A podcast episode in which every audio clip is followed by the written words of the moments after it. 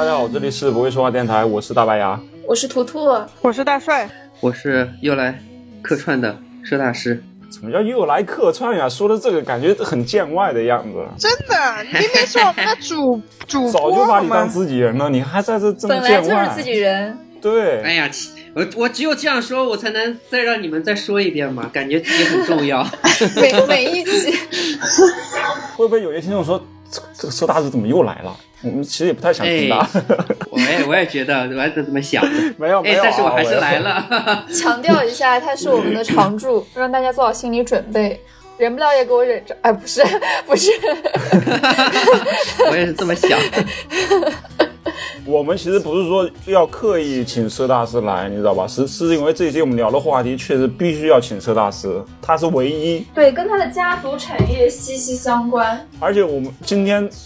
在群里讨论的时候，才发现他的最大大的价值。这么说，不知道他会不会很生气啊？就是 我就说他人生经历里面最丰富的一块，我觉得反而是这个。嗯，对，而且是他有别人没有的东西，稀缺资源。一万个人里面也没有，估计也就一个吧。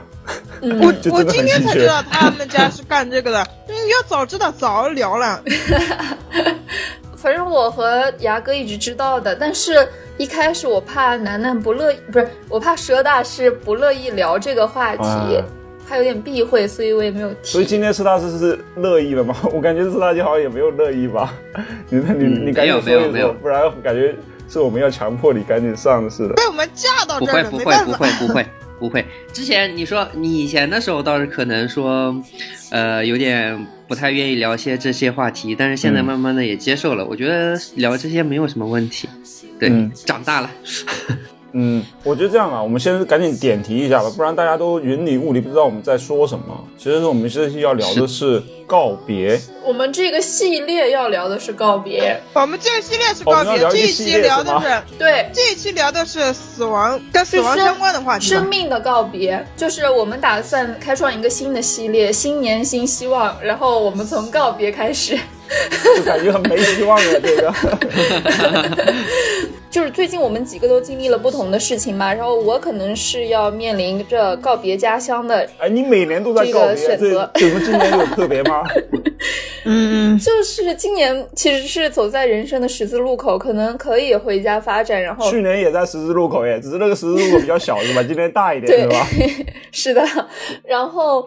嗯，也是一个选择吧，就是每年都在告别，就我们的人生就是在不断的告别嘛。然后加上大帅前段时间的一些经历，就是他的亲人的一些离去，嗯，是吧？嗯。然后，然后我觉得我们一直在学习告别，但是我觉得我们都不太擅长告别。我们可以把这些关于告别的心情和经历讲出来，跟大家分享一下。所以，我我们打算开创一个系列主题，就是。告别为主的名字叫做“不会再见”，就是有很多层含义。“不会再见”其实就和我们不会说话一样，就是我们不会再见，但是我们要试着去再见。首先，它就是它就是再见，对对，就是我们。不会再见，它字面意思就是我们不会再见面了，就就是这个意思。然后其次就是跟我们不会说话一样，就是我们不会再见，但是我们可能要学着去再见，学着去说话，因为我们就是这一生中可能要面临跟不同的内容去再见。然后我们就可以聊一聊，说一说可能跟亲人、跟生命，然后跟一段感情，或者跟自己的宠物，嗯。然后跟或者跟自己的某段记忆或者执念等等，我们都可以聊一下。然后这个系列的第一期，我们就打算聊一下生命的告别，可以让大帅来简单讲一下。嗯，我我是因为我前段时间，我就前两天吧，嗯，我外婆去世了，她因为生病去世了。然后这两天一直在，嗯，就是搞这些殡葬相关的那个仪式。然后接触接触到了很嗯很多这方面的东西，然后就感触比较深嘛。然后亲人的我们告别这个系列的第一期，我就想，呃，就是做一个我们人生中中最大的一个告别，就是最最最终的告别。嗯，我觉得这样的这样的切入，可能就是让大家对这个告别，就是从从从。从深到浅，或者是从那个深度到宽度，就是大家能够呃对后面的那些告别啊，就是有有自己另外的一些理解。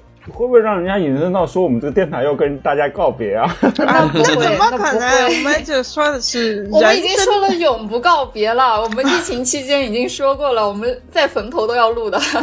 是，你这话说的真的太不吉利了。呸呸呸，大过年的。呸呸呸呸，对对对对对，我觉得人生有时候遇到一些事情之后，就会触发一些机关，触发一些心情，你知道吗？嗯就是如果你人生里面有时候没有一些亲人离去的话，你可能这一辈子都没有这种感受。就是有时候就是因为你跟自己亲的人告别之后，你才知道什么事情才比较重要，人生的意义到底是什么。对对对对，而且当你经历过一些大的人生中大的告别以后，你会对一些小的告别又有自己新的感悟。嗯，哎，那大帅，你这一次这应该不是你人生中第一次亲人的告别，对吧？这是我人生中嗯、第一次至亲的告别。就是爷爷奶奶这种的。对对对，就是我上面祖嗯，我的爷爷奶外公外婆嘛，我因为我爷爷在我很小很小的时候没有记事的时候就去世了，所以我没有对他没有印象。嗯然后我外婆算是这几个呃人当中我比较呃就最亲近的人吧。嗯，把你拉扯大了。嗯、我不是我外婆带大的，但是我小经常我我那个叫什么寒暑假寒假呃暑假的时候，不是跟你们说去农村玩吗？就对去我外婆家玩。他不是讲过，就他跟他弟，他弟掉石嗯嗯石坑里面什么的，对对对都是在他外婆家。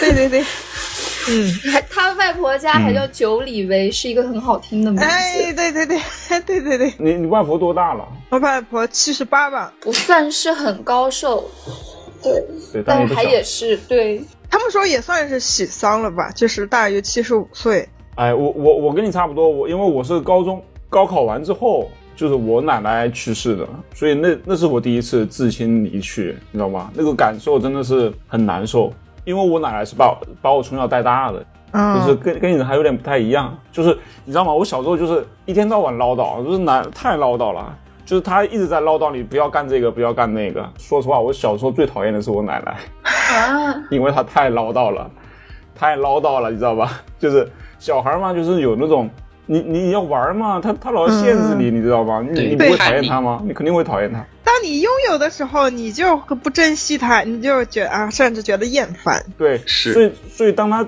离去的时候，或者他生病然后要离开的时候，你就知道哦，那那些都不是事儿，心情很复杂。反正就当时就觉得有一种不习惯，就你生活中有一个人他一直在，对对然后他突然不在了，你这种落差感是非常难受的。那个你外婆去世的时候，你会你是怎么样的表现？你你会哭吗？我因为我是这样的，因为我是亲眼看着我外婆，嗯，就是没有呼吸的，就是她是、她是得了癌症嘛，然后那癌症病人到后期都很痛苦，就是他们他们在床上，他哦他我记得他最后一天的时候，他就是张着嗯。嘴，嘴巴张的特别大，然后就是呼吸，嗯、嘴巴里面还有痰，然后呃弄不出来，他也咽不下去的那种，然后就是每每个呼吸他都能听到那个痰的声音嘛。嗯。然后到了最后快不行的时候，就是他，你，能能感受到那个声音都安静下来了，就是很安静，你知道吧？因为他因为他那个呼吸很微弱，你已经听不到他的那个呼痰的声音了。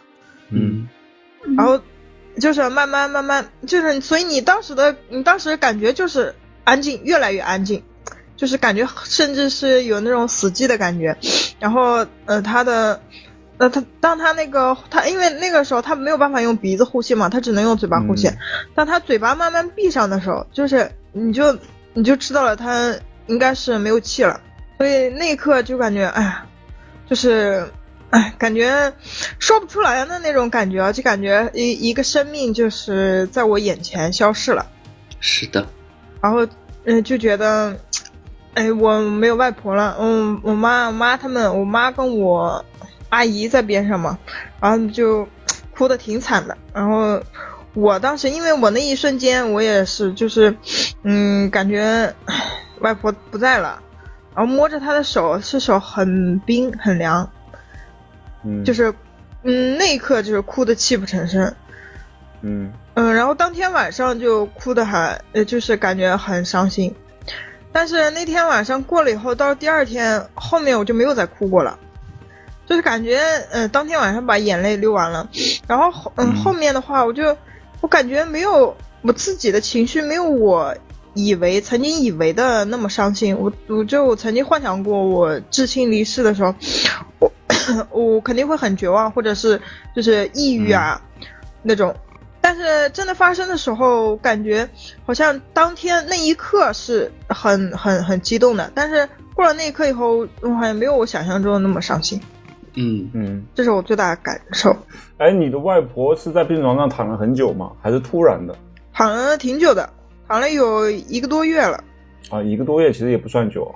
嗯，对对，就是不算久他没有他没有特别的那个，我们家人还设想，因为他需要人照顾嘛，我妈他们就都准备把那个工作辞了，照顾我外婆，就是都已经呃准备提了，但是就在那两天他就不行了。那其实还挺好的，就是没有痛苦特别长的时间。嗯，大川，你刚才说的那个感受呢，其实我也有。我奶奶就是她，其实，在病床上躺躺了比较久，躺了应该有一年多吧。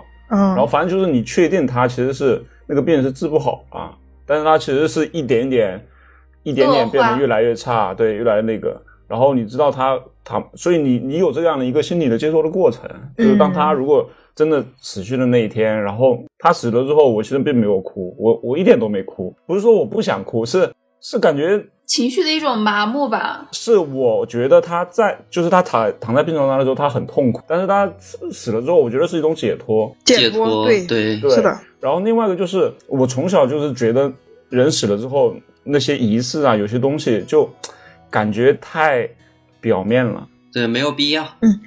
这是做给活人看的吗？说没有意义，对因为你看到很多大人就刚才还好好的，突然就哭了，一阵一阵的，有有有，对对对，让我有点无所适从。因为我觉得其实我已经难受很久了，嗯，然后你其实你在那一刻你是哭不出来的。嗯但是很他们还能哭得出来。而且真正难受的话，其实你会就他死后很长时间你会很难受，你不会在那一刻难受，或者说在那一刻一定要哭出来。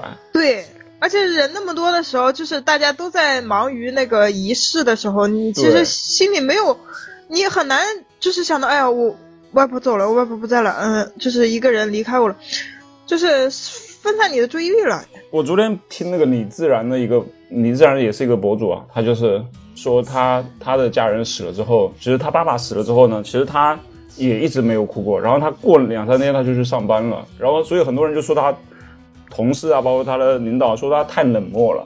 嗯就是他他也没怎么哭，但是他说其实他每年都会祭奠，他在默默的，他不喜欢在人前做很多事情，但是他在背后默默的，可能他在某天晚上或者什么时候他会在哭，这种情绪他是一直存在的。就是对想念是一个很漫长的过程。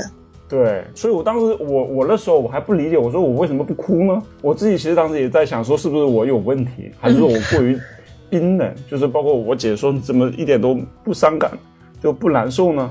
其实我很难受，但是我从表面上其实是看不出来难受的，就是因为你不哭的话，别人就觉得你好像也没什么感觉没事人似的。嗯嗯嗯对，嗯，对我理解理解。其实这个东西的话，我也有一个说法吧。对，其实那时候我外公走的时候是我初二的时候，然后那天我还在上学，然后老师突然说家里打电话让回去，嗯然后回去之后说是我外公不行了，然后那时候的话就是，他就躺在我家客厅里面，然后我一个人守在那儿，然后他们好像是在厨房做饭吧，就是，然后说让我看着点儿，有什么问题喊他们，然后当时的话我就是看着我爷爷，就是确实跟那个大帅一样，在我面前，呃，没有了呼吸嘛，就是那时候就是那种只进气不出气的那种了。对，然后然后不行了之后，我立马喊我家里人。当时的时候，他们说不要在呃就去世的人身边哭嘛。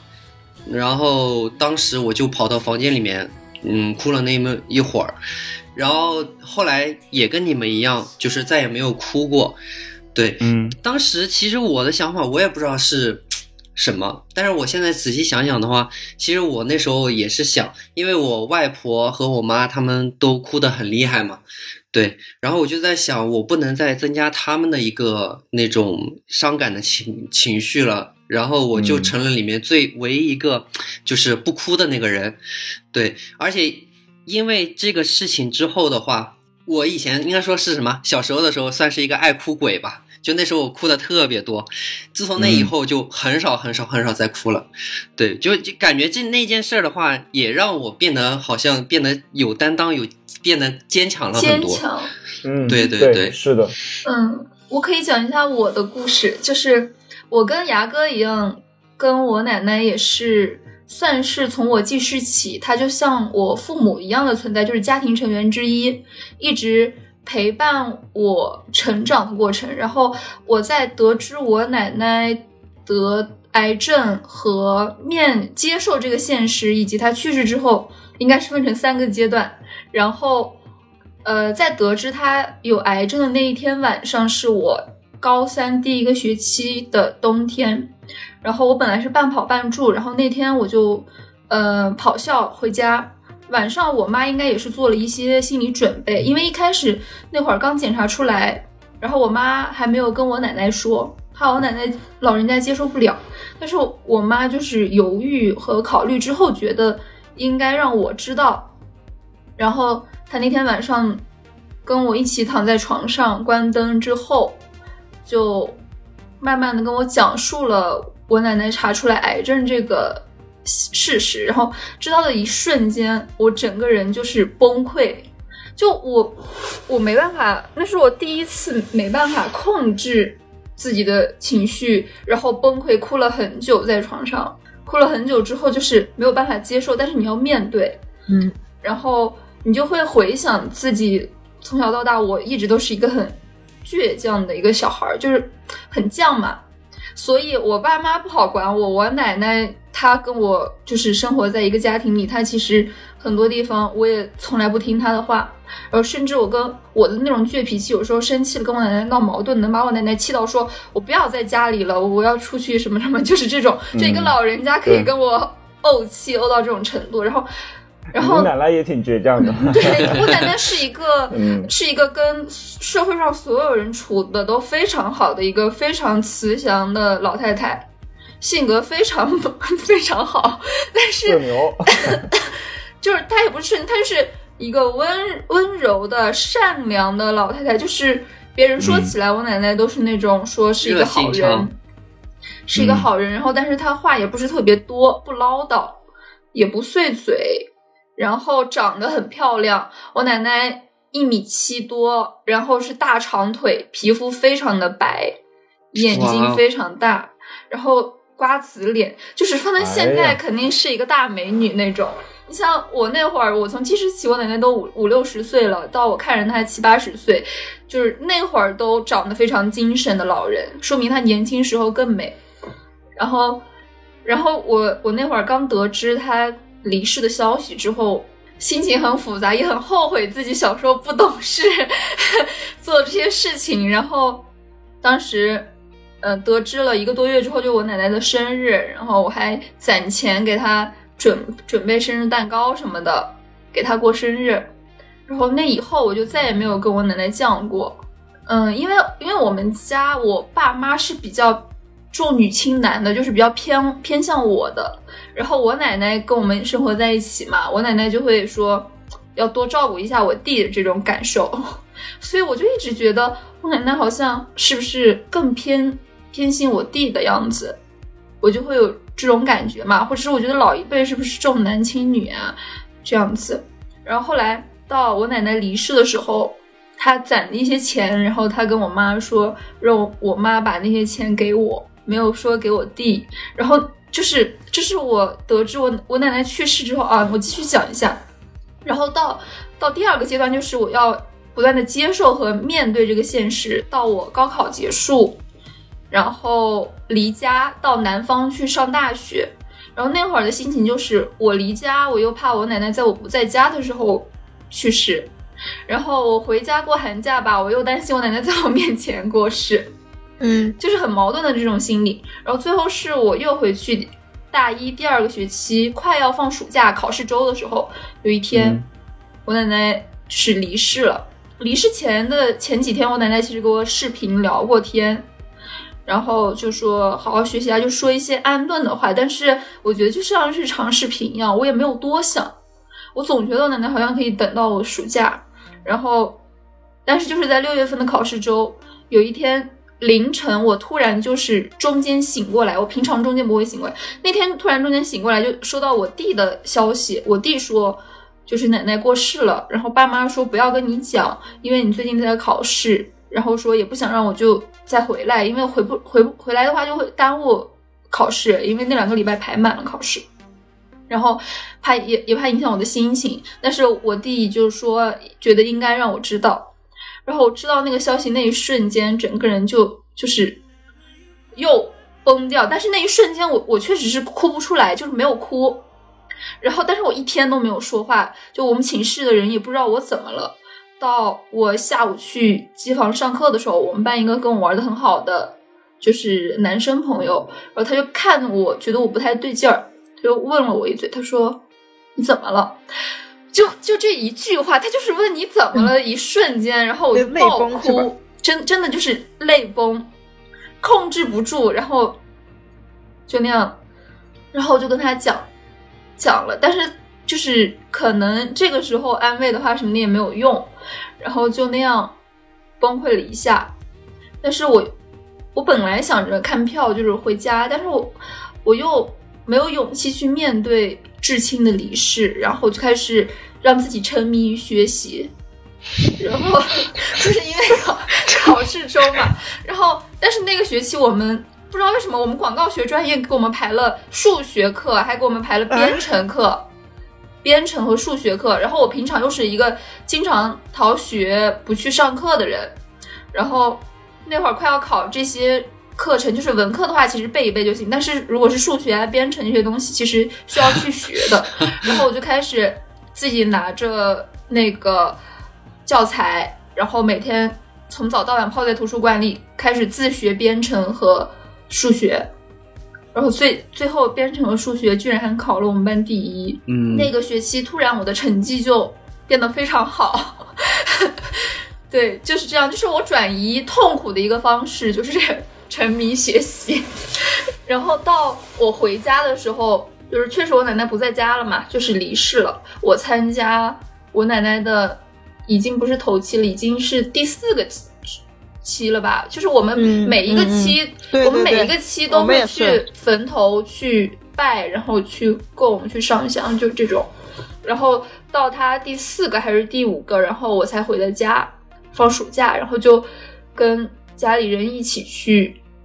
去坟头去磕头呀，去拜，然后那个瞬间我就见识到了你们说有一些亲人突然就哭出来了，就是我觉得他好会演啊，就就真的会有这样的人，你在王奶奶活着的时候你不知道多少年都不知道尽孝，然后在王奶奶去世了，然后你说哭就哭得出来，然后但是我我当时的那种悲痛，我站在坟前那种悲痛就是是真的很伤心，但是我不会像他一样哇哇的大哭，我就是你很悲动，你是哭不出来的。我我站在那边可能会、嗯、会眼睛含着热泪，但是我没办法像他一样哇哇的，就是哭的让所有人都听到那种状态。对对对对，是的。对，然后我觉得可能是为了一种气氛吧，就是、嗯、这这个的话，嗯就是在殡葬里面常见的，就是。就是要哭，哭就是里面算是一个嗯仪式，对，哭丧嗯算是一个仪式，就是包括如果亲人不哭的话，也会有那种专门的人去进行人来哭，对，嗯，对会的。我们这边是就有人是专门做这个事情的，哦，还有氛、嗯氛围组是吧？气氛组，哎就跟星巴克喝咖啡那帮人一样。包括吹唢呐的也都是气氛呀，渲染起来呀。你像你像如果没有这些气氛组的话，就很安静，哎，就静的一片死寂，那个感觉也挺那个的。就是嗯你送、送人走，你是要热热闹，也不叫热热闹闹吧，就是最起码要搞得人尽皆知。对人尽皆知这样的，就显得你很重视这件事情。虽然它是一件是的丧事，对。嗯我觉得这里啊，就是就要听一听佘大师要聊一聊他过往的一些见闻了。我这里我们先采访一下佘大师吧，就是在你的记忆里面，从小啊第一次，因为你家里人是做这做做这个的嘛，对吧？那这个时候你可能很多时候你没你身不由己，你会参与进去。那这个是的，你最初的记忆是什么样子？哎，我我们先问一下，嗯就是你们家嗯是，呃，就是卖那种用品的，还是说就是搞这种仪式的？搞仪式的，哦，对，就是专门吹唢呐，然后包括就是呃，偶尔就是吹唢呐，还有一个就是呃，准备整个流程吧，嗯就是带动整个流程的那种。整个仪式的，对对对对对，嗯就是在这个行业当中，呃，就看这呃呃去世那个人家比较信任谁，他会去请这个人，然后请这个人之后，这个人再去。请其他的人帮他一起弄，嗯然后请的这个人的话，就是他算是个头头，嗯就是他要安排整个流程，然后的话，嗯，最后的话结钱也是通过这个人来结钱。对，所以你 daddy 就是这个承办的头头。呃，没有吧？没有，就是我我爸妈他们两个，我我爸妈他们两个的话也是偶尔就是这样，但是我爸确实会接的比较多一点，你爸妈是外包吗？还是 boss？还是都是？都是啊，都是啊，就就是什么生意，就是别人请你哦了，你就是普通的那种帮忙的，呃，如果是外包，对，如果是那边的人家直接来找你的话，你就是头头。你就是 boss，就是哦散活，对对对散活全职对对都可以干。嗯，就相当于是对对对你们家是没有员工的，对吧？就是相当于直接在外面找。就两个人，嗯就两个人，他们就是怎么说呢？呃，这个行业差不多谁都能进，对，谁都能进，就看就看你的一准入门槛那么低吗？怎么说呢？就是你最起码唢呐要得吹起来，哦，这个是很重要的一点，对。然后好的话，你进阶版本就是小号要吹能吹，嗯，然后其他的话就是那种那个叫什么？锣和那个那个叫就是两个拍的那个叫什么来着？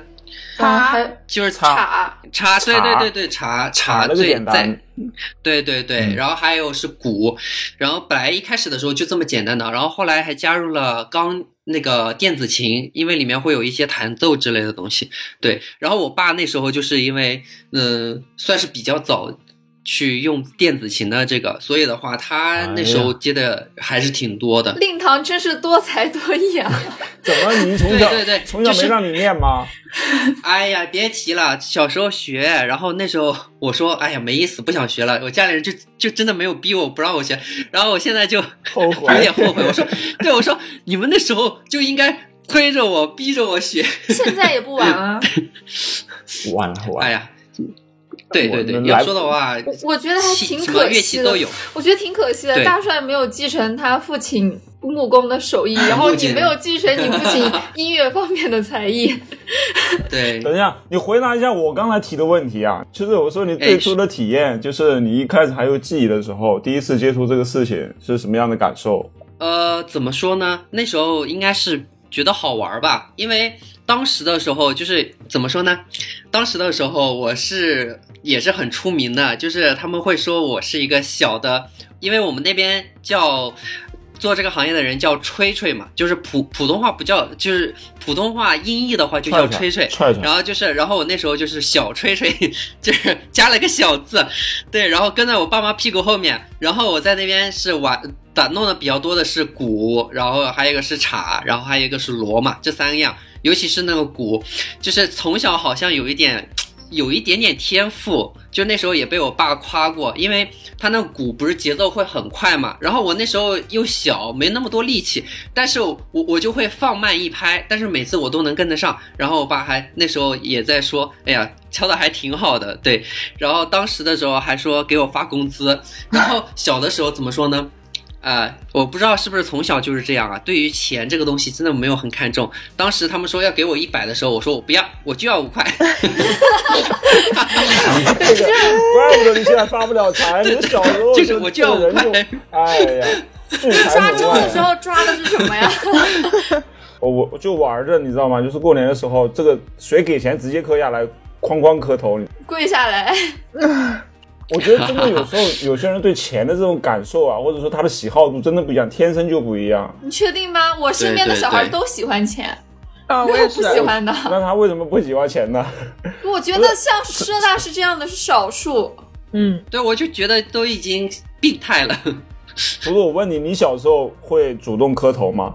呃，需要的话会，就如果说磕了头会有钱的话，我会，但是我一般不磕头就有钱。对你这有个问题，因为我我小时候吧，我们就是虽然给钱，但我们都是扭扭捏捏的磕头，都不太想磕。啊，我们那边我我们这边的风俗就是不需要磕头，对我们直接，拜个年，们也甚至都不需要拜年就直接给了。对，直接给。对，我们的也你不你不磕头也可以给，但是有时候会逗小孩说你磕个头，我就立马给你红包。你不磕的话，其实也会给。哦那磕呀如果有这句话说出来，我磕死他，我磕到他兜里没 钱。不是啊，你不磕他也会给的呀。我磕了他多给一点，我我就磕。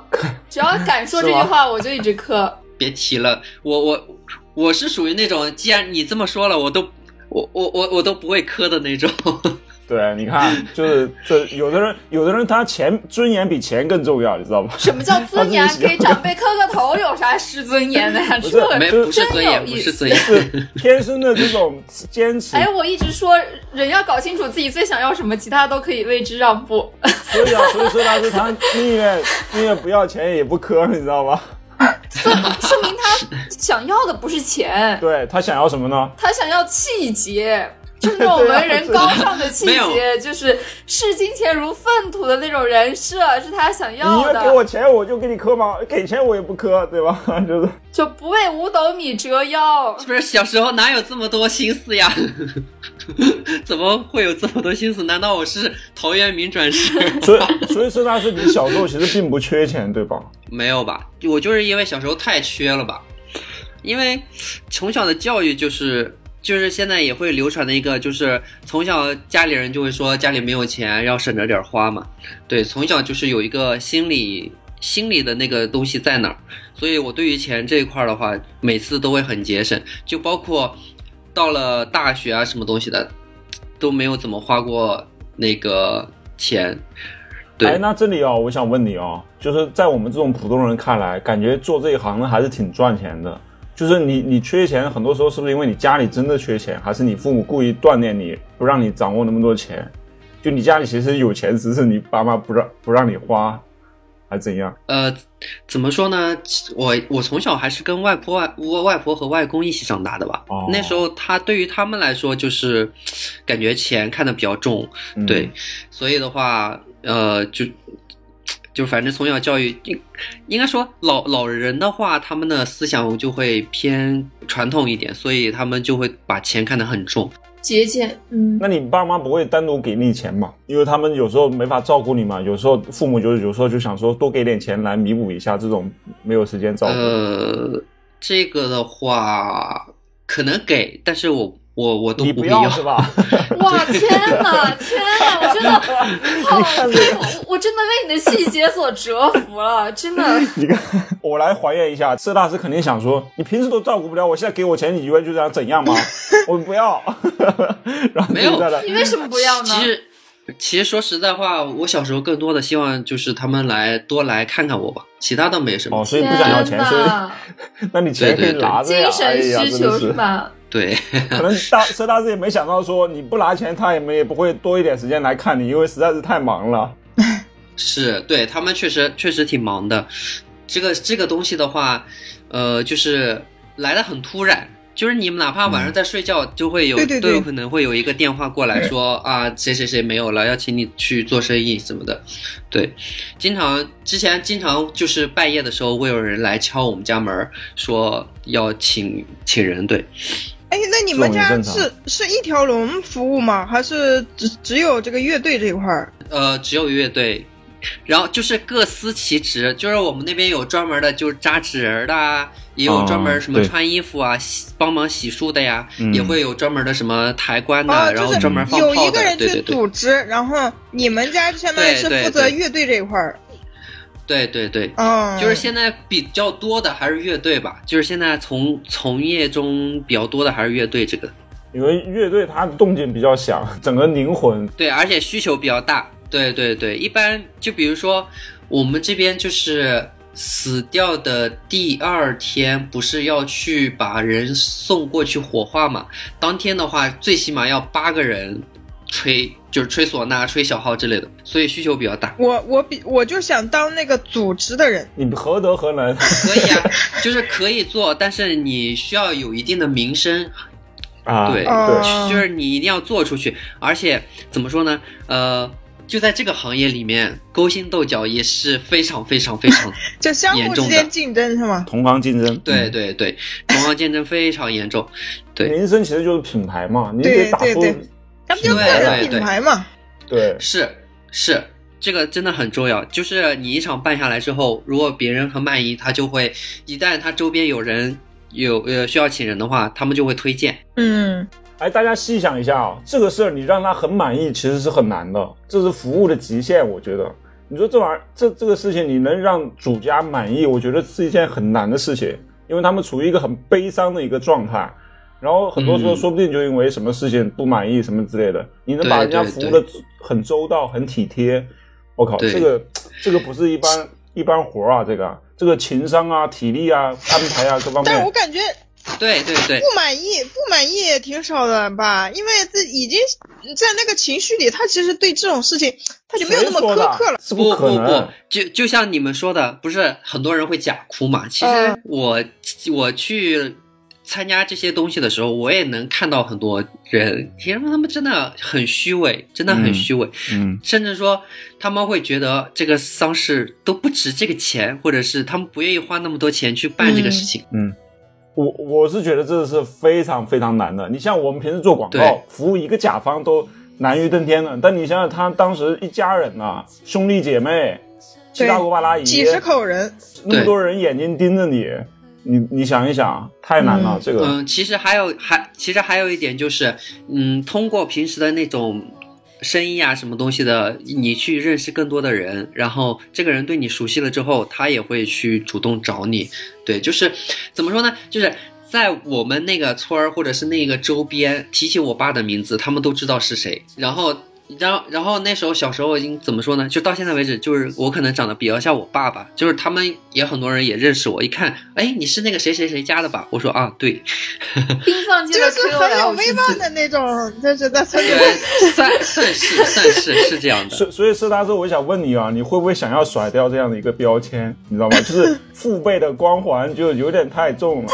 啊，他觉得很光荣，你听不出来吗？是你你听人家讲啊，是不是？你会感觉困扰吗？这个倒也没有吧，这个不会不会，就是就觉得，我就觉得这个东西没有什么，就是哎，你认识我，那那那挺好的，对，就这样。嗯，不过我更多的真的是，我不像我爸，我像我妈。就是你你不会想说我要做自己，我不是谁谁谁的儿子，我要做出自己的事情来，哎，怎么那么影视化？这个这个倒也没必要啊，为什么一定要搞得这么难难受呢？哦，对不起，我我这可能被这种毒害影视剧给毒害了，我这个思哎，想，刻我的天板印象了。是的，是的，是的。他还希望他爸更火一点呢。我觉得这影视剧吧，他就故意刻意制造一些矛盾，你知道吧？就是故意、嗯对哎，对，父没有矛盾哪有看点？对，而是现实中其实很多时候不是这样的，根本就没有这种事情。现实中跟父亲的矛盾是别的地方了，对对对，确实是这样。是吧？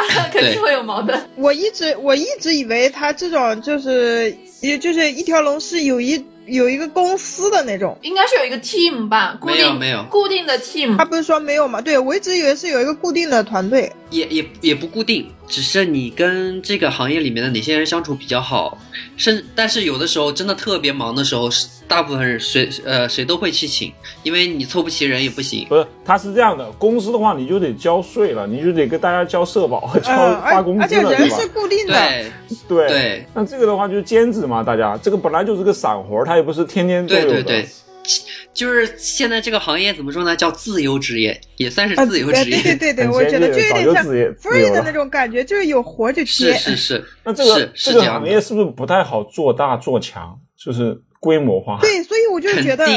如果如果开 成公司的那种模式的话，我觉得那个会比较，嗯，那个就专业化也会更强，对专业化、规范化也会更强一点。哎我们这边就是那种一个 team 的，然后你需要他，他就拉一帮子人过来，是吧？不用你一个一个的凑。我们这边，嗯我们这边也是，包括那个嗯穿衣服，嗯化妆，对，还有那个呃敲锣打鼓的，入殓，嗯，还有还有一个最重要的环节是那个吃酒席，呃，就是因为我们农我们在农村办的话，它是那种在农村，就是比如说，呃，嗯，家门口直接办个对，那搭一个种，棚，对对对，搭棚，然后然后搞几圆桌，对，然后对对对。摆个几天，然后你几天一桌按多少钱算的那种。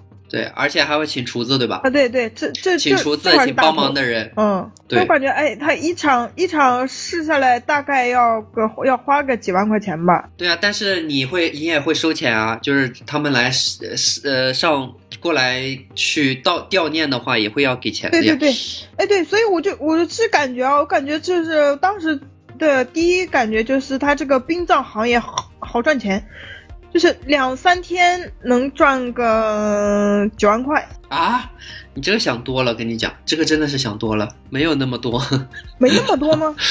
没有那么多。他们一场下来而且来，还要几个人分。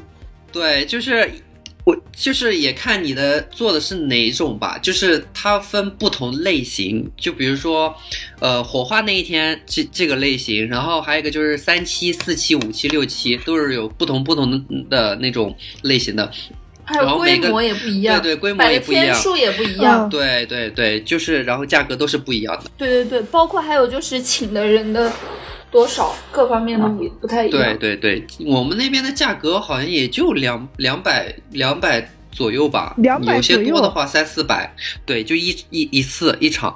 一场你们那儿太便宜了吧？么会啊？我，你包括吃酒你们那太席什便宜了么的吗？酒席啊，你应该说的是就是吹拉弹唱唱那块儿吧？那个也不可能那么便宜吧？就是这样呀，现在应该会，现在应该会贵一点吧？小时候可能差不多。这个的话，具体我也没有去问了。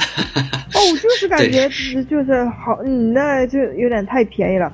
我们这个我们这边是工没有那么高，所以我爸现在，呃，不太做这个了。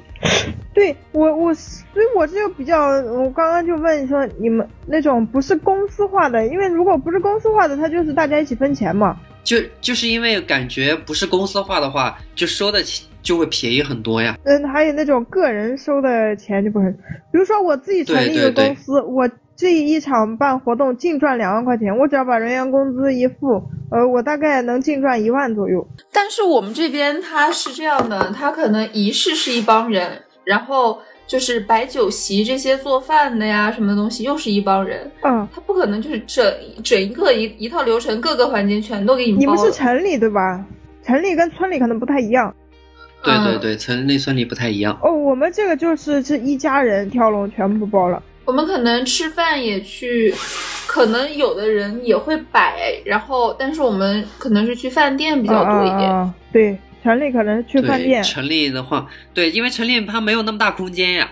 乡下的话就是门口就可以放。像我们家附近就住福和公园边儿上嘛，然后最近还有呢，就经常会有人去过世，也会搭灵棚在那边，嗯也会摆个几天，感觉差不多。哦对，嗯，那种酒席比饭店还贵呢。然后我们的那种吹拉弹唱的 team 有一个统称，就是我们山西这边叫响工，嗯，响就是有响声的那个响。工就是工人的工，就叫响工。然后我们就会，不管是喜事儿还是丧事儿，然后都会请这这种，就结婚也会请响工，嗯然后人离世也会请请他们来，然后就是整一个 team，然后可能会跟几个节点，比如说你迎娶哦新娘的时候，可能也会，所以这些人就不只是赚丧事儿的钱，嗯他们也赚喜事儿的钱。对，对，那个在如果是参加两个都参加的话，我们这就叫音乐队，是他是专门有，还甚至说还有表演节目的，就是会有什么杂技啊之类的东西，但是现在也少了很多了。我记得不错，当时，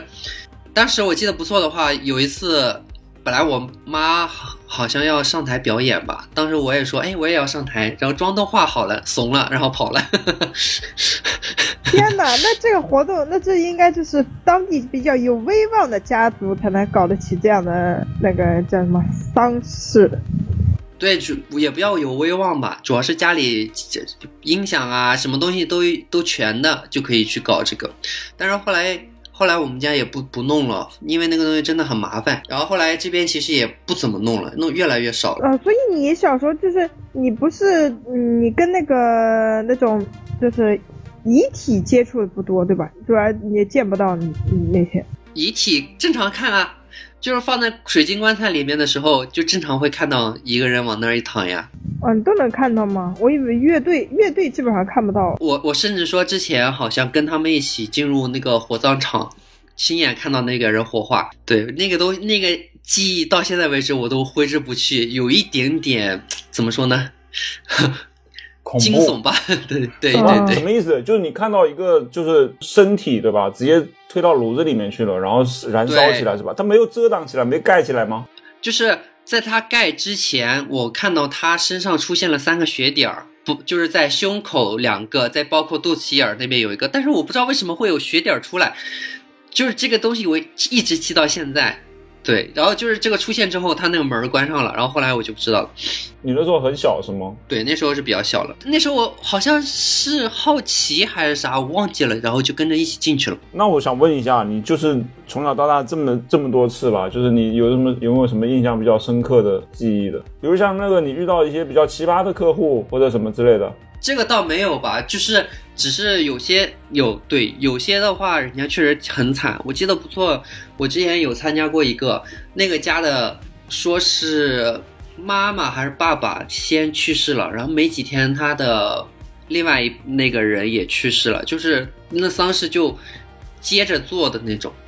对，然后那个那小孩的话，好像才才是小学还是什么，家里好像也好像没什么人了，对，就很可怜。啊，其实还有一些就是出车祸啊，什么东西死掉的嘛，嗯，就是那种，哎，你见过？就是很恐怖。对对对，你很见过那种恐怖人。我遗体吗当？我我没敢看，说实在话，就是我我听说过，但是听他们讲过，然后没有敢去看。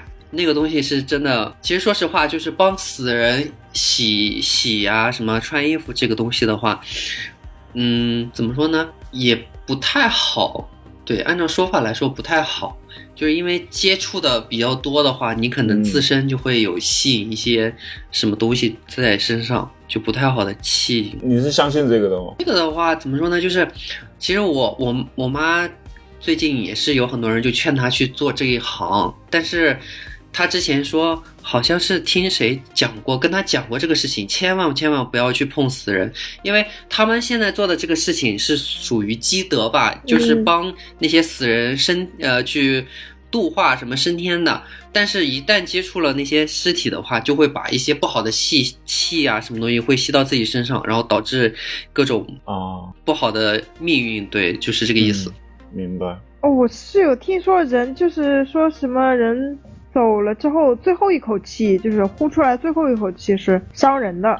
对，对对对，很危险，什么化学气体啊什么的，可能身体内产生的，或者是一些菌菌菌群或者哦病毒之类的东西吧，可能。，有可能。嗯，但是现实生活中还是有入殓师这个职业的呀，那他们那些人怎么办呢？对，还有化妆师。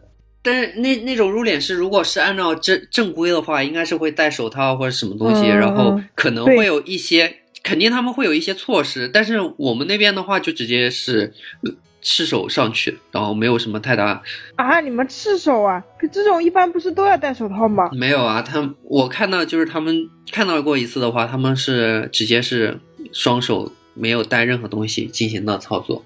不过他们那些穿衣服的很多都是老一辈的人吧，就是可能是一些大爷之类的。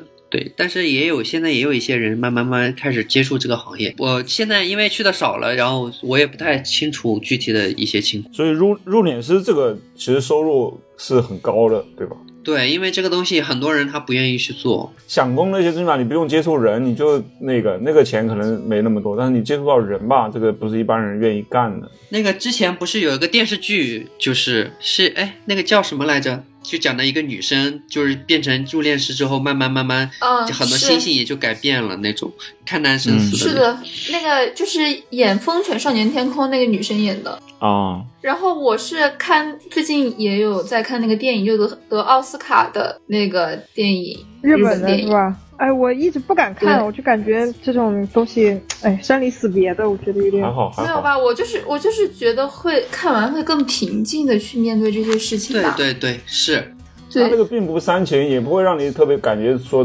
特别感人啊什么的，对对对它是很平静的，就是一个就像一个纪录片一样的感觉。哦，是的，是的，是的，对我就觉得日本人很擅长去去把这些东西去很平表现出来实的写实的方式去表现出来。对对对，是这样的。就是日本那边的话，表现表现那种情感啊，什么东西的就很细，真的很细。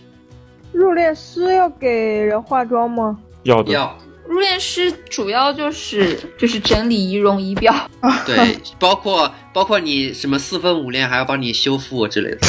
哦，对，我看那个就是那个朱一龙演的那个人生大事啊，我看啊啊，对对对他也是对。对，就是人那个车祸那个，我看的那个尸体看吐了那种，哦，我感觉哦心理素质好强大。对，就当时我记得《入殓师》那个电影里，男主一开始接触这个行业，他不是去到一个老人家里面，他们家食物什么的，就是因为是独居老人，没有人发现，然后得知得知去世的消息已经很久了，食物那些腐烂了，尸体也是，对对然后，男主不就直接吐了？我从来没有见过尸体，那你真 就是羡慕我我不敢。嗯，呃，我就不敢。面对这个事情。然后当时我奶奶去世，我有一我我也是不太敢面对。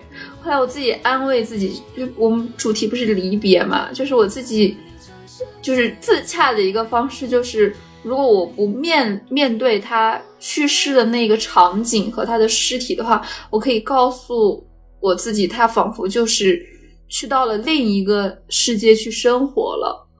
只是只是我到不了那个世界，暂时，但是我不用面对他，确实是离开的那个样子、啊，不然那个场景我可能对我可能很难去接受，就是我想象不到具体是什么样子，就是你们说尸体的样子，可能你们都见过，但是我没有见过，嗯，就我们没办法想象，但是我觉得这也是一种幸福吧，对于我来说。嗯，就是你那一刻，你不仅仅感觉是一个亲亲人离开你，还有就是一个生命，就是在你眼前消的失结束，对你你就会感觉嗯就很唏嘘，就哪怕他不是你的亲人，就也会很很感触。所以也很佩服医生这个行业。医生已经没有感觉了，哎，感觉所以是是，他们看淡生死，是吧？其实我们如果经历多了以后，我们年纪增长以后，我觉得可能我没有现在这么怕。我我之前不是跟你说我很怕死吗，就是我现在经常焦虑，就是我以未来死亡的问题。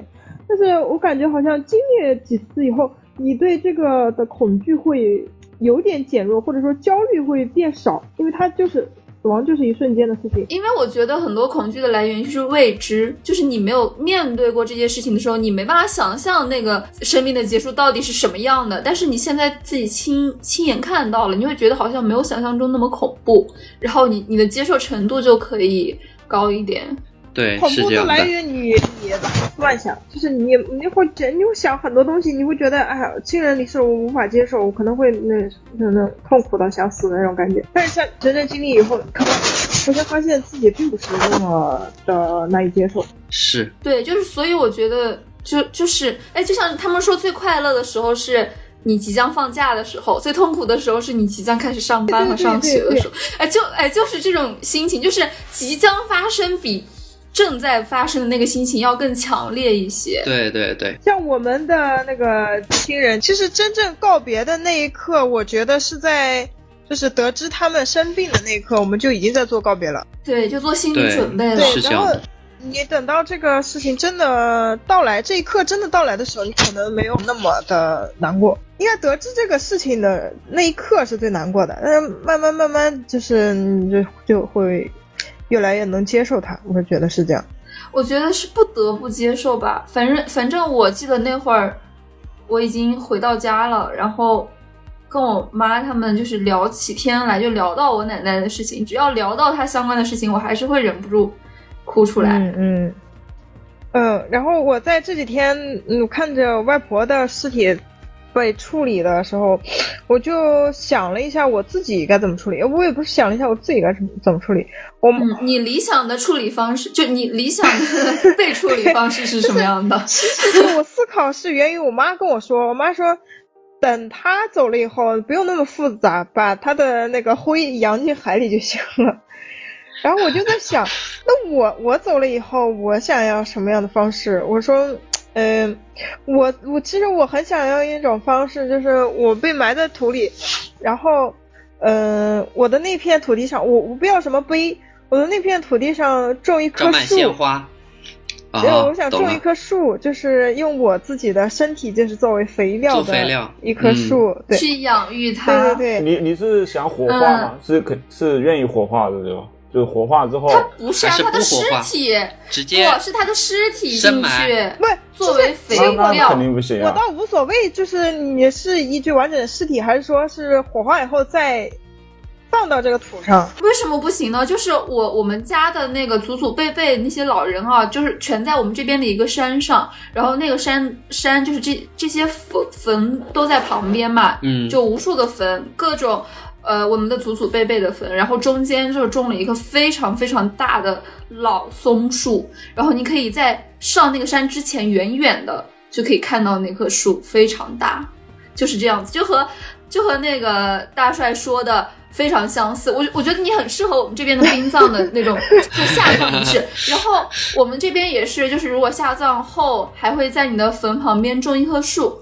是的我，记得当时我奶奶四期五期，反正就是我去，是它上面就是就祭奠它的时候，当时新新的那棵树就已经种下去了，然后我爸他们还给他把旁边的杂草又除了一下，对对对长得还不错，哇这种。塞，那就很美是我觉得，哎。你你对你你的理想的这种 下葬方式，跟我们这边还挺相似？的。我跟我妈说，我说我我不把你养到海里，我说等我以后有钱了，我买一棵带我买一个带院子的房子，然后把我们三个埋在一起，种三棵树。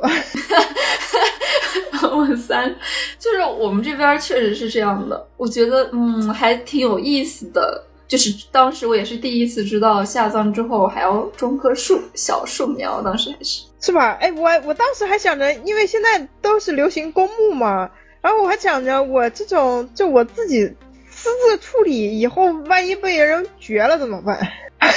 就是我自己，如果埋在不太能私自处理吧？我如果埋在院子里的话，应该 那不就是你在山上私自处理乱埋是有可能被人家掘了 但是我们这边的那个是可以的，那个就是我们家族的。啊！你们哎家族，是挺好的你们家族挺大呀，对你们家对族啊。，所以我想就是圈一块地，我就想了一下，圈一块地，然后给他就是所以还是要有钱，有钱了的话，你想怎么死怎么死。而且你这个地还不是你自己所有，你你还不是拥有那种什么什么权，只是而且没人没人管理啊！你不付钱的话就没人管理，那到时候随时就可能没了。对我万对对对我没有子孙后代的话，那就没有人，到时候这肯定就拍卖出去了。我这块地，哎，我第一次思考你的这个问题的时候是，我当时上初中，然后因为我们学校那会儿地理位置也是就是在河两边，然后有很宽的道，然后他们有一些人也是搭灵堂会搭到那附近，然后每次去学校的路上就会经过一些灵堂，然后有那种搭的比较漂亮的，就是用那种白色的那种纱搭搭的那种，然后当时跟一个同学一起放学回家的时候经过，他就说等我死的时候，我会让我的后代给我弄紫色的纱。那个应该是第一次思考自己死后的仪式是怎样的，就 挺赛博朋克的，反正。对，然后我我想过，如果是我的话，我会想沉入海底。哎呀，你这个难度还挺大的呀，还沉入海底。就是我会觉得，因为我本身就是一个很喜欢海的人嘛。这样像我们旅游，我们会去海边，会去山里，但是我每次去山里呀、去什么其他地方，我会觉得很闭塞，或者去那些城市里，我就会觉得很拥挤、很嘈杂。但是每次到海边，我整个人就很开阔和平静，哎，沉海里倒是一个不错的主意，没人打扰他。是吧？我我想沉进去，还可以给对，还可以就是养育一些鱼呀、虾呀那你是。想沉哪片海域呢？黄海、渤海，还是东海，还是南海呢？我觉得就是沉，我我我觉得沉下去那一瞬间不要太痛苦的地方就可以。沉都沉了水痛水温水温接 最接近人还是个温泉，尸体沉下去哪里痛苦啊？尸体沉下去啊，那那个肯定被鱼吃掉了呀。呀、对呀，吃啊，海葬就是我想养育他们呀。哦，我以为是骨灰一个对一个骨哦，灰你想就是海葬。你想化成很多的鱼，我想化成一棵树。对，然后我我想着就是那个那我下葬的时候，应该季节是我不能确定的，但是那个季节哪一片海域最接近人体的温度，我就想下降到哪一片海什么域。玩意儿？这 还有人体的温度？不是，也不是人体南海温度最温暖、最温暖舒适的温度，二十三点七摄氏度左右，南海啊可以还得去。还得去三亚是吧？你这要求挺高，你这个有点难度哎。谁敢背个尸体直接乘个船，然后跑到海边，然后把你扔下去啊？这有点吓人呢。这个对，这个不行，这个不行，这个有点难度。这个你说要抱抱一个骨骨灰盆啊什么的，你就偷偷去扔一下，倒也是有可能的。所以我们未来就是我们未来就要就是创办一家这样的公司。去海里面扔是吧？这个这个太吓人了，这感觉违法的呀，这个。我说一个我现在最理想主义的一个呃理想，就是超过了我们共享村的一个理想。我想搞 搞一个殡葬公司，这有什有什跟别的殡葬公司有什么区别吗？就是死法不一样啊！就现在殡葬公司都是，哎呀，就是烧了，然后埋公墓里面。我们就是各种各样的浪漫的，死法跟殡葬公司没关系好吗？死者自己去死的，跟殡葬公司没关系，处理你知道吧？是不是死完之后不是殡葬公司不是死法，是我们可以就是帮他实践他的这个设想，就是一种策划，不是？死亡策划公司。对，我不，你你可以，这是其中的一个 part part，呃，就是我我说的就是死亡以后的那个葬法，你知道吧？就是你已经没了，哦然后葬法，哦嗯，嗯，安葬法，嗯。对，对对。你可以选，哎，比如像海葬、天葬，对吧？还有那然后呢，种风，土葬、还有那种风葬，就是那个有有一个叫萨满，萨满他们不是就是流呃、嗯。习俗就是风葬嘛，嗯。他们萨满文化就是在呃尸体立在那个丛林之间，然后就是这么横横的那个飘在树树树上，就挂在树上那种，然后就嗯让那个风去吹它，常年的去侵蚀它，然后慢慢的那个风化掉。好浪漫，反正就是我怎么听着这么难受呢？你好浪漫不，是说每个人都有自己理想的死法，嗯然后但是我们未来不可，就很多人可能不生育后代对对是吧？或者对对后代可能对对对，不需要不按照我们自己的想法去处理，嗯所以我们就可以成立这样一个 team，就是从前期的策划到后期的执行，是吧？是全都可以一条龙服务。我还想，这跟我们的那个那个养老的那个共产村其实是一个产业链。对一条龙，嗯 真的是一条龙。对，啥钱都在啊你。生前生前身后事。哎，要不杨哥跟那个那个佘大师先 分享一下你们的那个理想呢？我这块我没有理想好吗？这个你就分享你没有想想？过吗？啥意思你没有想你没有想过？你以后就是你最理想的一个就是归于尘土的式方式？对，就入土为安的方式是吗？嗯，嗯，哎呀，我还真没想过，你们这问的把我问住了。其实这因为死后的事儿，这不是我来决定的，很多时候。不，所以你要就是提前就是对啊想好，然后安顿好你，就对啊，叮嘱他们给你执行主。要是我觉得我死了怎怎么样都行了，跟我没关系的，知道吧？这很多人都是这样的我也对我死后没有安排，就是我死后不重要，你知道吧？我都已经死了，还有什么重要的呢？就是怎么安葬是天葬、海葬、地葬什么乱七八糟的，我觉得都不重要，我就无所谓。随他们来。对，对，不行，我就觉得不行不够浪漫对，就是很。多人其实都是这样的，无所谓是一就我种态度嘛我以前也是这样的想法，我后来觉得 不，就是而且我我前段时间也是我外公，我外公就是他们嗯比较那个啥，就是我外公这个人可能不不太招儿女喜欢吧，就是那种感觉啊。然后他们呃我我给我外婆选墓的时候，嗯、他们就说。你外公必须要，你外公一定要去看看，就看看他以后那个就是生活的地方，就是等他那个以后生活的地方，哎，就是他们他一定要去看看，他他他想看看自己的那个地方。然后外我外公就是那天下大雨，他一定要去，然后他去了以后，就是笑眯眯的，就 是感觉对那个地方很满意嘛。然后嗯，回来以后，我我我那个大舅就说：“哎呀，看你笑眯眯的，你看来你是对这个地方很满意嘛？然后我外公说对，说哎，这个地方做的嗯，我觉得相当不错，就是对那个公墓进行了一顿夸奖，就是说明他对他未来的这个地方是嗯还是比较满意的，所以就是我我会感觉人其实对于他。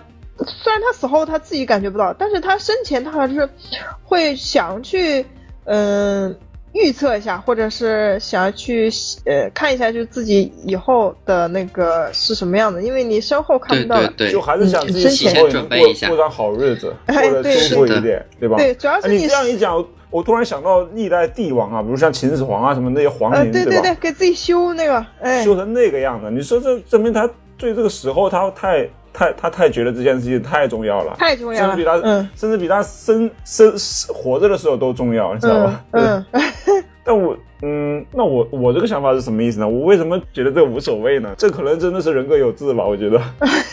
你这这方面没有太多志向是吧？嗯，对我真的我真的觉得无所谓。但如果啊，如果我是嗯变成呃千万富翁、百亿万富翁了，我可能也对这个有点想法，哎，就想说，我这个都我生前拥有的越多，我死后我也想同时拥有。像我生前没啥拥有的，我其实对死后倒也无所谓，可能是这个感觉。你你倒也不用我，你不用你死后你也不用就是很有钱或者怎么样，就是你嗯你就想就是化成灰，然后埋呃然后埋在放在一个小盒子里吗？啊，可以啊，也不是不行。呃其实我想，其实我想过，就是嗯，我自己现在人生的奋斗目标之一啊，我想多赚钱的目标之一是，我想有钱去安乐死。哦，就是对对对对对安，乐死很贵吗？嗯，你要出国呀，现在国内嗯还对没有啊。国内没有。你要出国，等你死老了，那也不一定了，说不定国内也可以了。对，不一定啊，所以我就肯定要做哦，你万想你想万全的出准备啊国去死哎？不是，就如果到 到时候国内不支持，国内不支持的话，我就出国去死嘛不太对，啊，就落叶归根。赚够安乐乐，死的钱，然后找一个暖和的地方。安乐死之后，给我丢 丢到了温暖的海底。你要是公主就是公，我看我的破海公主就是的回来公主的想法是不一样啊，你们穷人根本就想不出来这一招，你知道吧？反正真的哎呀，不，我我那个这就是我们这段时间我最大的这两天最大的感悟就是这个，我跟我的家人哥哥姐姐啊也讨论过这个问题，就是嗯人那个生了病，就是尤其是癌症这种，到后期不都很痛苦吗？就是已经，因为我我外婆在床上那两天就是一直喊好疼啊，好疼啊，就是这种。就是这种很绝望的喊嘛，然后我们就能感觉到她真的是那种很疼的感觉，她好像她跟我阿姨说、说你掐死我吧，我实在是受不了了。嗯对对对对对，就是太痛苦了。对，像这种他们在最后生命最后的阶段，其实是无比的痛苦，对对对是这辈子最痛苦的时候。真的，你你真的早早一点那个去会，其实真的是一种那个享福了。哦，我我那嗯个我大舅妈，我我去世的那个大舅妈，她之前是他们每嗯每天都会开一粒安眠药嘛，因为因为中国法律不是禁止这个这个东西吗，然后就是她只能一天就只能开一到两片，它是控制量的嘛，他不可能一次性给你开一瓶。哎，我也不知道以前小时候影视作品看的一次性买一瓶的那种，是是是是怎么搞的？以前应该没有吧？应该没有管控，没有那么多管控。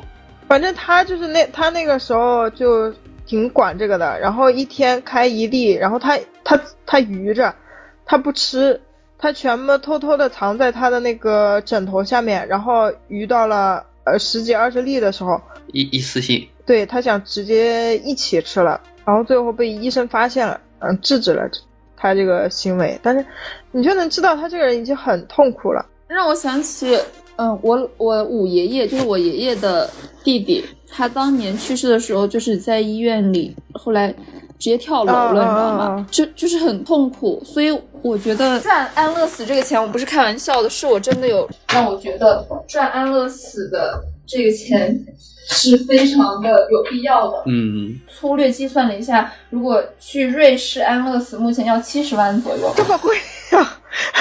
对，加交通各种费用，还有就是各种办证啊什么的，很 严格的。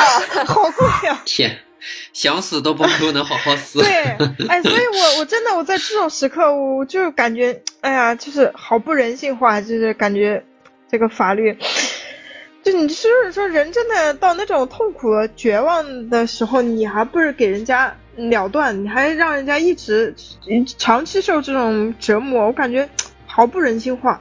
我真的不太懂为什么中国管控安乐死这个事情。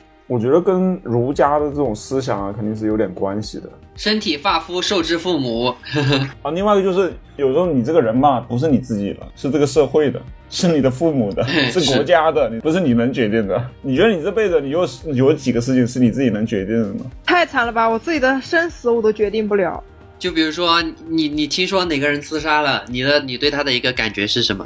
好惨呐！哇，我不觉得，我我觉得我第一个反应是。我为什么？为什么？然后我我了解，如果他活着的一些遭遇或者是死因是让他很痛苦的，那我觉得我还挺祝贺他的，因为我觉得哎，就是佛家的一种思想，就是说你来人世间其实就是渡劫的，对，走一遭历劫嘛。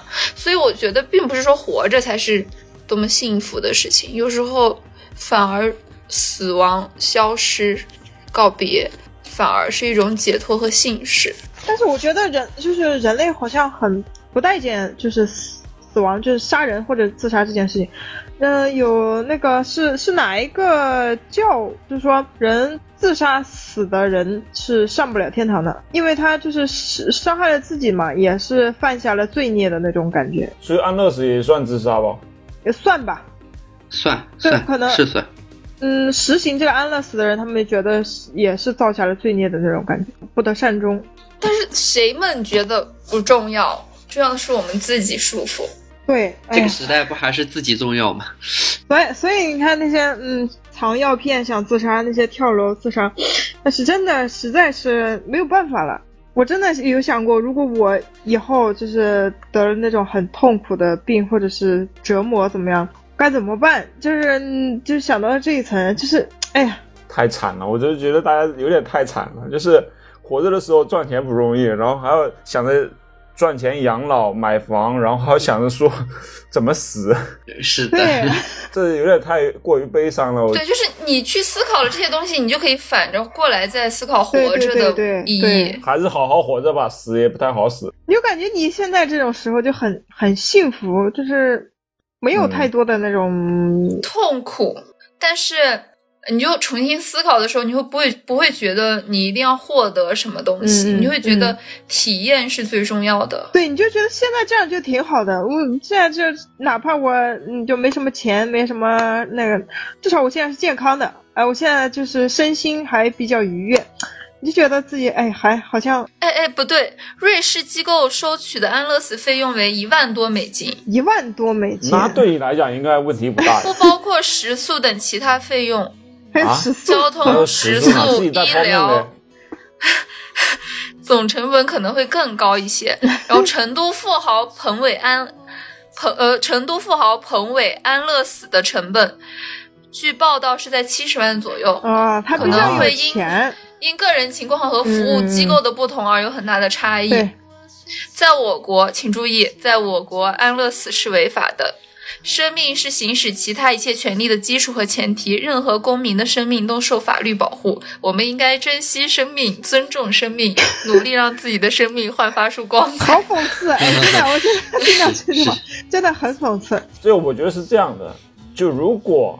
真的，国家安乐死是合法的话，就中国人这么多，就是可能会产生一些不必要的情况，或者说一些极端的情况出现。有些人可能是他自愿的，有些人可能不是他自愿的，被迫的是吧？对，然后这个是很模糊的这个。但我觉得有的时候就是说说尊重生命这件事情也挺挺挺讽刺，挺可笑的。好像法律对于生命，他就是认为一切的生命，他都应该活着才是尊重生命，就是只要活着，活着就活着才叫生命啊，死了就是死命啊，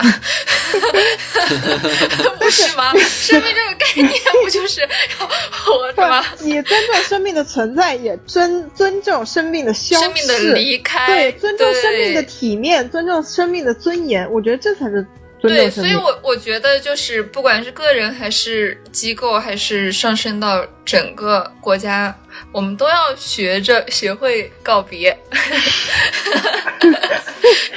扣题是吧？一点题，但是我们又不会告别啊！你说这玩意儿，我觉得就是我们对于告别的教育和我们对于性教育一样，太缺失了。还有最近前段时间我关注的一个博主是他在记录自己控制食欲的一个过程，还有就是我们对于食欲的教育其实跟性教育一样匮乏，就是我没有接受过很多各这这方面的教育，就是如何去跟自己的食欲去相处，其实跟你如何去跟性欲去相处是 异曲同工的。为什么食欲怎么了？就是没有接受过 非常科学合理的一个教育，就是没办法去直视正面它。应该说更大一点的话，就是对于自己一个欲望的掌控和了解。对，就食食色性也嘛，其实哦就一样，就是食和色这两个欲望，嗯我们要如何去跟他们相处？就我觉得，如果人一个人能把这两个欲望处理的非常的很好，非常的让自己感觉到舒适，其实我们生命就是也能自己算是自己对自己生命的一种尊重吧。哎，对，所以我就觉得我们也缺乏一种对于死亡的教育，嗯，我们不知道去对嗯如何去直视它，然后面对它。对，我觉得我们我们确实对于死亡教育是比较缺乏。我们都是通过自己的一些经历，比如说我们都面临了至亲的离开之后，然后我们慢慢的去了解到死亡，了解到生命，了解到告别嗯这些东西。但是我们平常就是大家也很避讳谈这件事情，事情甚甚甚至所谓的那种避称，不让提死这件事情。对有什么不吉利的呢？我们大正月就在这儿聊这个。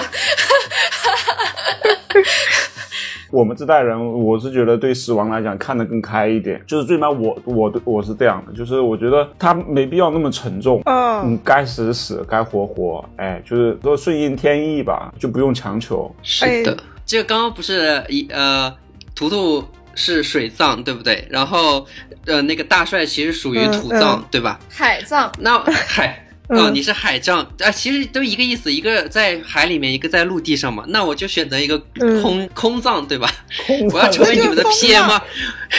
对，那就是我要成为风化了，风化对我要到空气中了。对，我要我要成为你们的 P PM 二点五，我要去污染空气。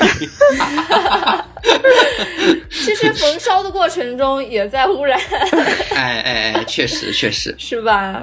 我不是很喜欢月亮吗？啊，然后我我最近不是也在看那个每天看那个太空技术录直播，然后他又在讲一些太空相关的事情，我就想着嗯。以后如果到我们就是到那个年纪的时候，真的可以达到去太空自由的话，我觉得觉得把自己带到另一个星球上，或者是就在就在那个宇宙里扬出去，也是一件非常啊浪漫的哎事不，情。你没你没钱，你知道吧？你那个安乐死的钱都不一定够。对对对，哦 那个是真的对对很所以这就是我努力赚钱的方向之一。哎，我觉得我跟图图就是，就是图图所向往的事情，是我很害怕的事情。啊，就是 为什么？就是图图很向往那种很浩大的环境，就像大海，还有像宇宙，就是这是嗯我很恐惧的。就是我，比如说我我我想象，如果我在大海里面的话，我会觉得就是很很很空缥缈，对，就是感觉没有所依的那种感觉，就觉得漂浮不定，然后对，很心慌。哎，对对，很慌很慌的那种感觉。哎，这就是 i 人死法和 e 人死法。对对，我刚刚也在想说就，是挨人的话，他就会说一定要，就你找位置，你都喜欢坐到最边上。就我弟养的一条哀鱼，嗯他都喜欢每天睡觉一定要钻到那个鱼缸角落里，鱼缸只有他一条鱼，他要都要钻到那个角落里。但是我们就想去接触这个世界很。浩大的一面，就是通过跟外界接触，比如说我的骨灰扬到了某个星球上，或者是碰到了哪哪个星对星，对对对是吧？，就很浪漫的一件事情。然后，然后我想起了，就是曾经我跟我朋友的一段对话，是我在我有一次看完那个 live 的时候就很快乐，然后那会儿是上海秋天快要到冬天的时候，然后他就看着上海二十多度的二十度左右的这个天，然后嗯，梧桐叶不断的飘落，他说上海二十度的秋冬也太舒服了吧。不是我说上海二十度的秋冬也太舒服了吧？他说，就看着那些叶子，他说好像死在这个秋天。然后我就说，我不要死如秋叶之静美，我要锣鼓喧天，鞭炮齐鸣，大张旗鼓的死。就是每个人对于死法真的就不一样，跟你自己的性格也是相关的。就就对对对就感觉就感觉艺人的话，恨不得满世界说，哎，我已经去世了，我我现在已经死掉了。然后爱人就是每几个爱人挤在那个小角落，哎，你也你也去世了呀？嗯嗯嗯，我也去世了。是，就是我就是我我我个人啊，就是喜欢那种脚踏实地的感觉。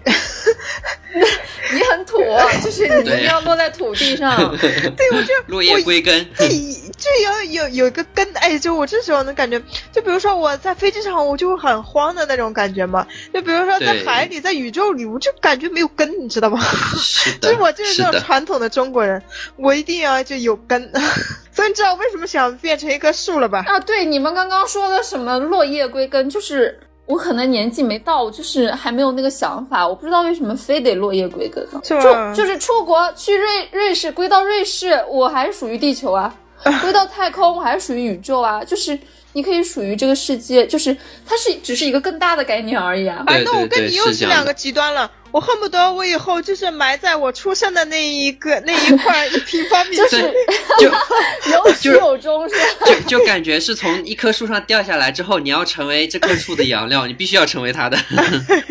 我觉得是一种情节吧，就是也许图图等你呃六七十岁快死的时候，七八呃九呃一百岁快死的时候，然后那个你可能也会想到自己小时候生生你养你的地方嘛，哎你想说那我回去吧，因为这个世界确实很大，但是 对，但是那个那些地方也许都不属于你，你跟那些地方没有感情，但只有老家那块土地，你才有着对感觉得天得天感觉的这种深情嘛，心？有所依的感觉，就是那个地方。但是每个人想法不一样，这个性跟性格也有关系。对对对，可能是跟性格有关系。对啊，就是我觉得浪漫死了就挺浪漫的，浪漫死 是吧？就我觉得就是要浪漫。嗯，至死不渝。牙哥不理解，牙哥表示理解理解，我我一切都理解，没有什么不理解的。这个世界还有什么能不理解的吗？牙哥包容一切。这个世界不过如此，就是对这个世界不过如此，所以我们其实可以跟他嗯郑重的告别，就是没有什么可依赖的。很多时候你怕死吧，有时候你其实是舍不得这个世界，就是你想说我在这个世界还能蹦跶蹦跶。但其实这个世界也并并不需要你，然后你去另外一个世界，也许也是一个很好的选择。就另外一个世界也不需要你。然后我呢，其实我个人呢，其实还是蛮喜欢探索的。我是觉得这个世界其实是有点腻的，可以换个世界活一活，说不定有新的体验，对吧？哎，是是是，但你这个世界你还没体验结束呢，你那么多事儿还没干呢，你零赫兹还没做起来呢，对，还没做大做强呢。对，所以我我我还没到七八十岁嘛，等我到七八十岁了，我觉得差不多了。现在还年轻嘛，所以还能蹦跶蹦跶。哎，其实我觉得最恐恐最恐怖的一件事情就是，你死了以后，你就是没有任何意识了，你也去不了另外一个世界。这这点是我让我觉得最害怕的一件事情。所以，所以我觉得人类幻想那么多天堂啊、地狱啊，要是人死了走奈何桥啊那些，这也是源于对于这些虚无的恐惧嘛，对吧？所以他幻想出来了很多就是很具象的画面。也不一定哦，说不定真有呢。我我就是那种，我就相信我死了，我就啥也没有了，我就就是任何思想啊，什么东西都没了，所以我就对这点是最恐惧的。我说实话，真的不太想转世，只想说在做做那种飘零，就是感觉就在这个世世间游荡的话，我就觉得，对啊，我觉得那个是一件很开心的事情。但是可能时间久了也不一定哦，对，但但是那也是算是一种体验了呀，但是你？得有一个鬼，就是跟你一起。如果是你一个人的话，会更绝望的。就是你哎看、确实，别人看不到你，大家都是在说说笑笑，但是没有人能看得到你。如果像那个鬼怪里面那种，然后他们能什么搭个伙儿，几个人一起呃聊聊天啥的，对也是很好的。对那更好。哎，真好。哎，我我突然想到，我们可以体验一下做孤魂野鬼的生活，就是提前，你去哪儿？你去哪儿提前去哪里感受体验？怎么体验？我在怎么想，体验？提前感受一下，就是死后的那个，就你在上海喝醉酒的深夜街头，在那边游荡，不就是孤魂野鬼的生活？你不是体验过了吗？不，就是我们就就就在那个就什么嗯养老村里面。共产村里面，我们就体验那个孤魂野鬼生活。我们就想想，我们没有任何家人，孤魂野鬼是没有家人的，他也不需要为金钱所困扰，也不需要吃东西，也不没有吃喝拉撒这些乱七八糟的事情。我们就是体验一把，就是跟这个世界断联嘛？你的意思就是？就是呃，我们只能看得到彼此，然后别人也看不到我们，我们也看不到别人。哇，好幸福啊！我觉得只只可以，就是面只只用面对自己想面对的人，别人都看不到我们，好幸福啊！但你做鬼，你可能也会遇到自己讨厌的鬼。嗯，是也是，肯定会有。那我们这期就这样吧，这是我们新开启的一个系列，不会再见。然后第一期，我们未来几期应该不会聊的像这一期这么沉重吧？沉重。对，嗯，我们节目本来就是很轻松的那种节目，然后我们并没有对死亡有不敬的意思，就是我们有我们聊的时候，有时候嘻嘻哈哈什么的，也并没有那个意思。其实我们是还是很尊重死者的，就是只是我觉得，嗯，如果是我们自己的话，我们觉得会他没那么沉重，要可开心一点以抱以不要那么沉重的态度去对待死亡。对，不要过分悲伤，对，对，人要向前看。是的。图图，未来我会告别，还有哪些话题你觉得可以聊的？可以适当的预告一下。就是开头不是也说了吗？就是跟一段感情告别，分手啊什么的 那种分手经历对，你你是有什么想法了是吗？还是啊。哎呀，可以可以是我曾经的一些哦 分手经历啊，可以邀请一些嘉宾啊，然后还还有就是跟比如说跟故乡告别，嗯，是的，是吧？跟家人告别，就是你生命中其实出现过很多东西嘛，不管是一段记忆，还是一个人、一个生命，或者是一个地域，然后包括我有一个朋友，就是他的宠物离开之后，他就一直不太能走得出来。就是我觉得，但是我们其实就是随着时间一直在往前走，然后这个过程中不可能上了我们这趟车的人不能不可能一直在车上，那我们总要去去学着去呃自洽吧。我觉得其实说是告别呢，就是让自己能够更舒适的去面对这一切吧，就是不要让自己 搞得那么难受。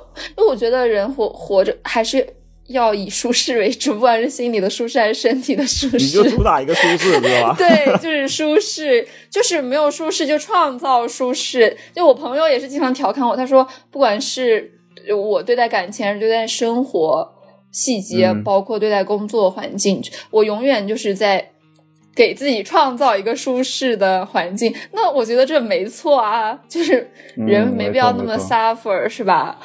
就是我们我们就是在寻求一个呃更舒适的方式去面对离开，或者说大家有过程中有什么特别想要聊的一些东西，也可以随时发散嘛。你看，跟自己的 idol 告别，就是我粉他粉了很多年，然后突然不粉他了，这也是一种告别，因为他曾经是你的精神情感寄托。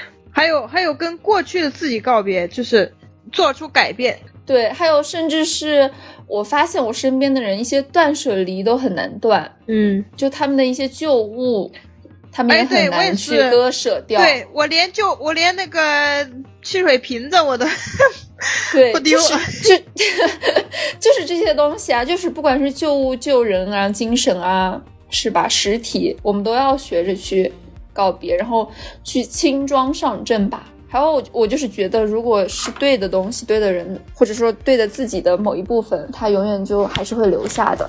对。哇，我觉得我们这个专题很适合那个咸鱼给我们投一波广告，就是助哎，对对，跟我我们给他们 做个广告。好了，我们这这一期就到这里了。这里是不会说话电台，我是大白牙。我是图图，我是大帅，我是沈老师。然后，如果喜欢我们的节目，可以帮我们订阅、转发、评论，然后可以加图图的微信进入我们的社群。在评论区可以聊一聊大家所理想的死法是什么样的。你这个也很硬核啊。这个好的，那我们这期就到这里了，拜拜，拜拜拜拜拜。